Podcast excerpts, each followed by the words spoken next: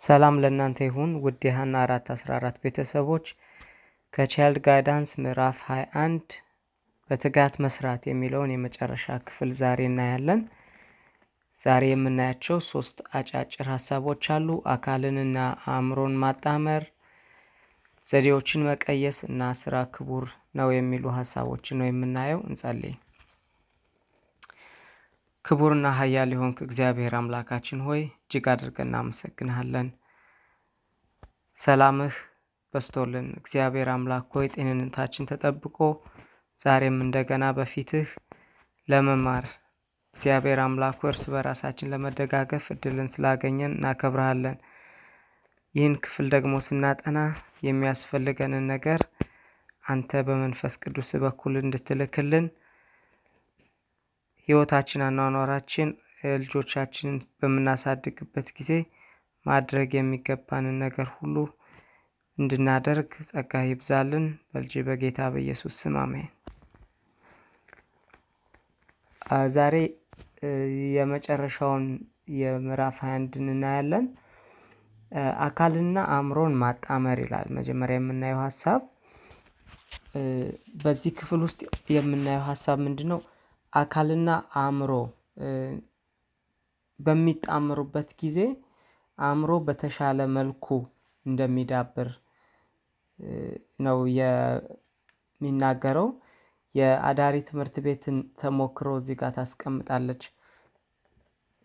ወደ አዳሪ ትምህርት ቤት የሚመጡ ልጆች እናቴ እቃ እንዳጥብ አትፈልግም ይላሉ አንዳንዶቹ እና ምን ትላቸዋለች? እሷ ተጨማሪ ብር እናስከፍላችሁና እኛ እናጥብላችኋለን ስትላቸው አይ እንደዛ አይሆንም እናቴ ተጨማሪ ለእኔ መክፈል አትፈልግም ይላሉ።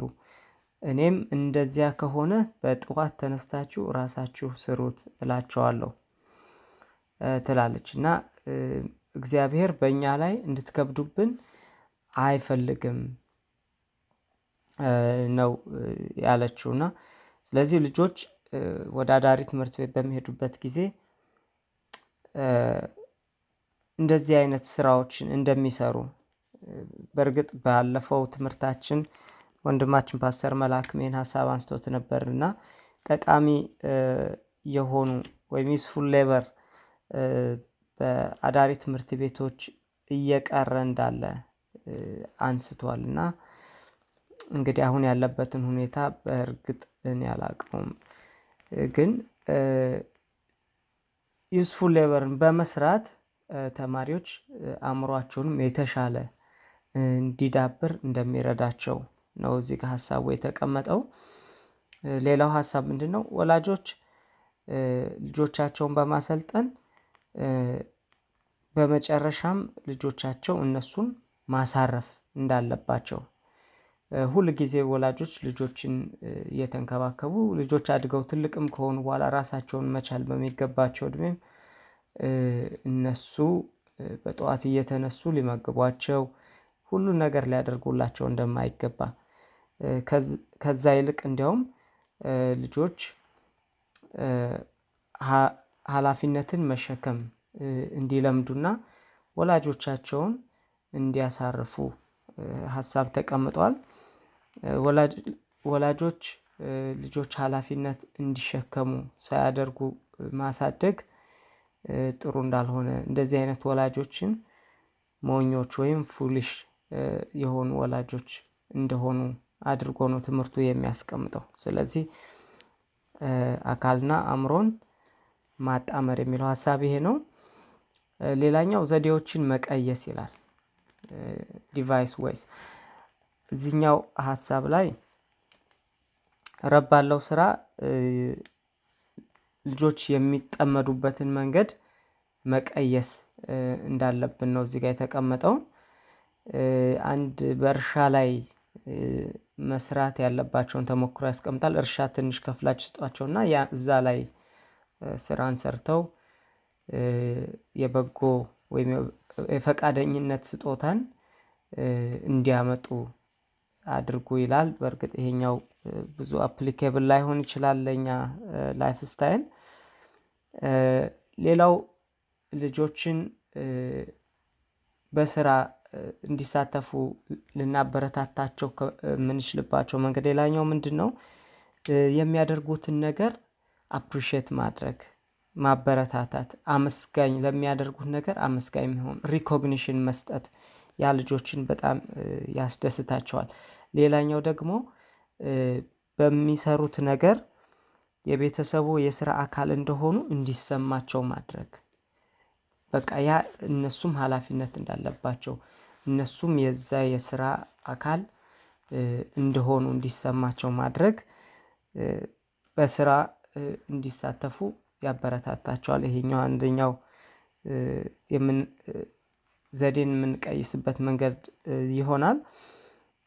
በእግረ መንገዳችን ደግሞ ስራቸውን በፍጥነትና በጥራት መስራት እንዲችሉ እና አእምሯቸውን ለዛ ደግሞ እንዲጠቀሙት ማስተማር ያስፈልገናል ማለት ነው። እንግዲህ እዚህ ላይ አንድ ሀሳብ ማንሳት የምፈልገው ምንድነው?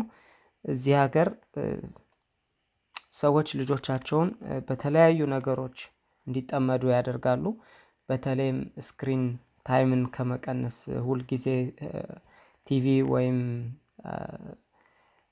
ስልኮች ላይ ታብሌቶች ላይ አይፓዶች ላይ ተጠምደው ወይም game ኦች ላይ ተጠምደው እንዳይውሉ ለማድረግ የተለያዩ ነገሮችን ይጠቀማሉ። በተለይ እንደ ልጆቹ ፍላጎት በሙዚቃ ሊሆን ይችላል በዳንስ ሊሆን ይችላል በተለያዩ የስፖርት አይነቶች ሊሆን ይችላል። እንደ ልጆቹ ፍላጎት እንዲ እንዲሳተፉና ጊዜያቸውን በዛ መልኩ እንዲያጠፉ physically ም active እንዲሆኑ የሚያደርጉበት መንገድ አለ። በርግጥ እኔ ህፃናት ልጆች ስላሉኝ ገና ብዙ እንደዚህ አይነት ነገሮች ላይ ልምድ የለኝም። እስኪ ተለቅ ያሉ ልጆች ያሏችሁ ልጆቻችሁን በምን መንገድ ነው?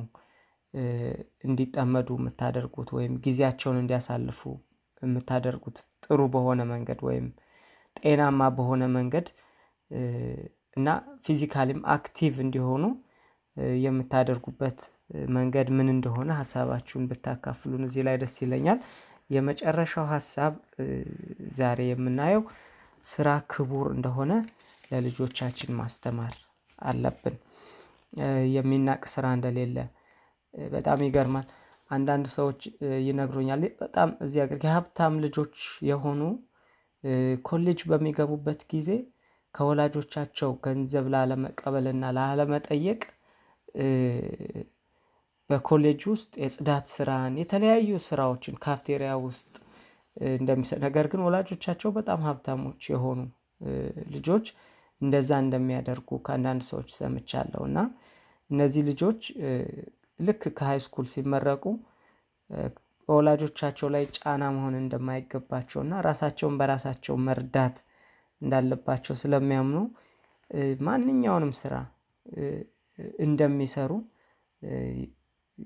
ያየንበት አጋጣሚ አለ። ወይም ከሰዎች የሰማሁበት አጋጣሚ አለ። እና ስራ ምንም አይነት ስራ ቢሆን ክቡር እንደሆነ ስራ መስራት ደግሞ በጣም አስፈላጊ እንደሆነ ለሰው ልጅ አስተምረን ማሳደግ አለብን።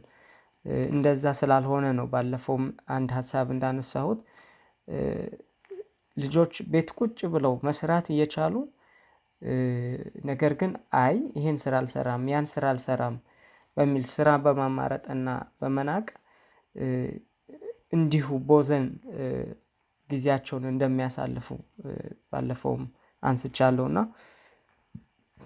ስራ ክቡር እንደሆነ ለልጆቻችን ማስረዳት እንዳለብን አዳምም በኤደን ገነት ባለፈውም ይሄን ሀሳብ አንስቼዋለሁ። ስራ እንደነበረው እንዲሁ ዝም ብሎ እንዲቀመጥ እግዚአብሔር እንዳልፈጠረውና ስራ እንደነበረው አይተናል። ስለዚህ ውጤታማ የሆነን ስራ ከሰሩ በኋላ የሚያገኙት ደስታ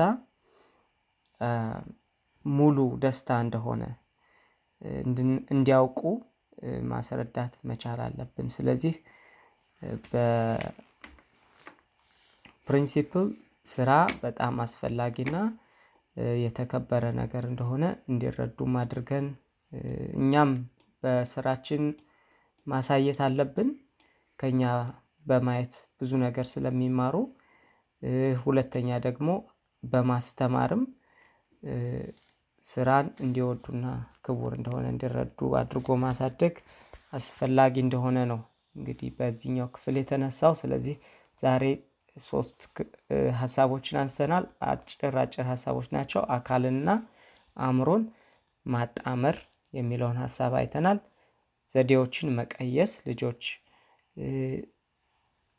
actively በስራ እንዲሳተፉ ለማድረግ ዘዴዎችን መቀየስ እንዳለብን እና የስራን ክቡርነት ማስተማር የሚሉትን ሀሳብ ነው ያየነው።